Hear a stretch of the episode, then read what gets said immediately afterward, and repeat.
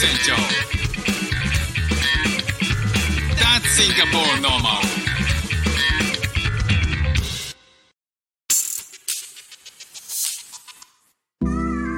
どうも副船長です。シンガポールで4歳と5歳の息子の子育てをしている主婦です。この番組はえ子育ての話や英語学習の話海外生活で面白いと感じた日本との文化や価値観の違いそこから改めて感じた日本のすごいところなんかをお話ししております。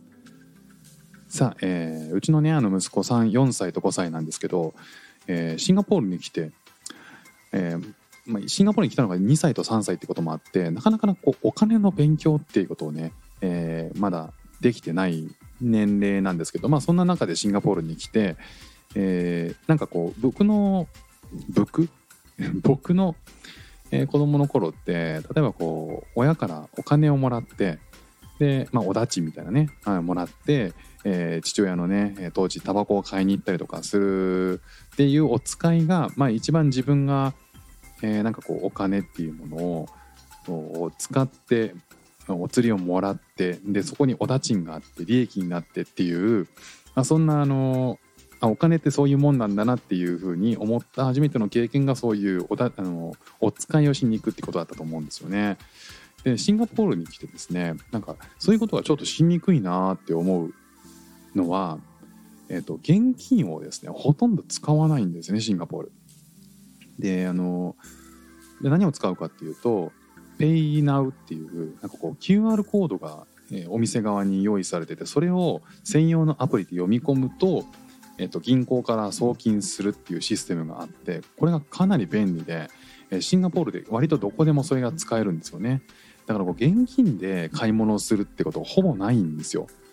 であのあとはクレジットカードを使ったり、まあ、デビットカードみたいなものがあるんでそれを使ったりとかするんですけどそれなのでこう子供に現金を渡して物を買うっていうことがどうなんだろうな理解できるのかなってすごくね難しいなっていう思う、まあ、時代だなって思うんですけど、まあ、そんな中でですねあの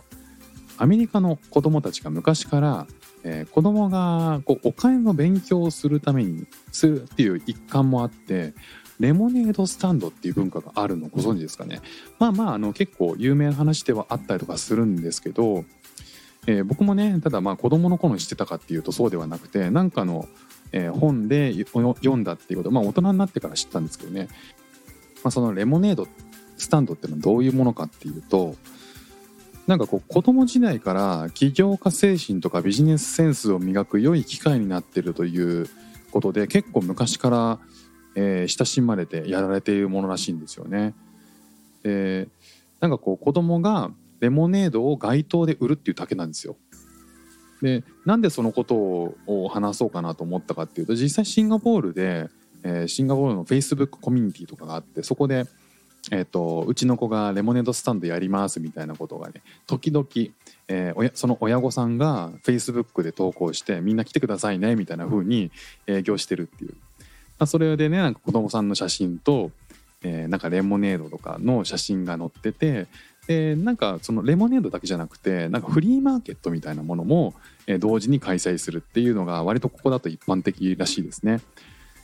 まあだからこうレモネードをきっかけに他のものも買ってもらうみたいな。でなんか自分が使ったおもちゃとかね使い古したおもちゃみたいなものをそこで売るとかっていうことが、えーシンガポールだとよく見られるみたいですね。で、えーまずこのレモネードを売るっていうのがどんな勉強になるかっていうとそもそもこう価格設定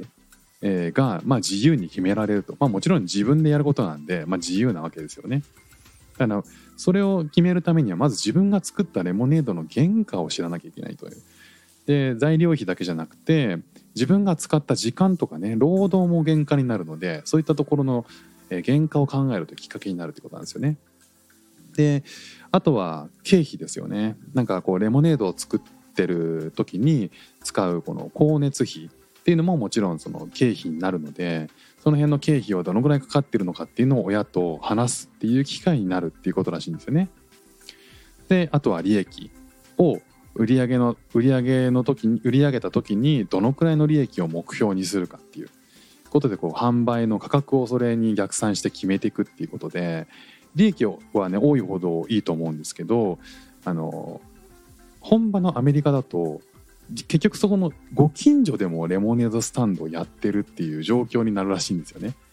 だからこうご近所と競合してしまうと。だからあんまり価格を釣り上げても実際自分のところで全然お客さん来ないぞっていうことになっちゃうのでそこはなんかこう価格をうまい具合にいい具合になところで設定しとかないといけないということで競争力とかが求められると。競争力のある価格でどうやって利益を一番大きい、えー、最大化させるっていうことをを子供ながらに考えるってことなんですよね。で次は販売方法を工夫しないといけない。なんかレモネードにレモネードスタンドにじっと座ってても結局人が来なかったりとかするので近所のお客さんに声をかけてね近所近所の人に声を近所に声をかけてもしょうがないですよね近所の人に声をかけて人脈を作るとで、えー、開店前までにその自分がオープンするスタンドのね開店前までに自分のお店にがどんな特徴でってどんな特徴を持っててどんなものを売る予定だよみたいなことをご近所に宣伝して歩くらしいんですよ。あとはねこう衛生面もまあ気を使わないといけないとかっていうのもありますよね。なんかさすがに不衛生な状態でレモネードスタンドをやっても買いたくないのでだったらこう、えー、おしゃれに綺麗に清潔にしとくとかねあとはただテーブルを置いただけではお店の魅力もないのでここで買いたいなっていう店舗作りみたいなことも、え、考えなきゃいけないと。であとは付加価値をどうつけるかっていうね、えー、暑い日にまあ、普通の常温のレモネードよりはやっぱりお冷や氷で冷やしてあった方が美味しそうだしその上になんか自分で育てた、えミントを乗せましたみたいな方がもっと魅力にな魅力的に映ったりはしますからね、ま、こういう感じでこう子どもたちならではの工夫で、え販売戦略を考えていくっていうのもレモネードスタンドがができることっていうことでまあ、いろいろねこうお金の勉強だけじゃなくてビジネスの勉強になるっていうことなんですよね。でじゃあたくさん売れた後に今度は終わあの売れてよかったねだけじゃなくて売上の集計とか利益の計算をしてどんな施策を取った時に売れたのかとかお客さんは何を判断材料にして自分のレモネードを買ってくれたのかみたいな何をきっかけに売れたのかみたいなこととか、えー、売れ残った場合は来年、まあ、次回来年どうしたらいいのかみたいなねこういったことの振り返りをするってこともいわゆるこう PDCA なんていう言葉ありますよね。なんかこう業務の計画をして遂行して、えー、振り返ってまた改善するっていう、まあ、そういったことがレモネードスタンドで基本的にできてしまうっていうことでなんかこうやってね、えー、自分の家の前でレモネードを売るっていうことをするだけでもなんかすごくね子供にとってはあのいい、えー、なんかビジネスとかの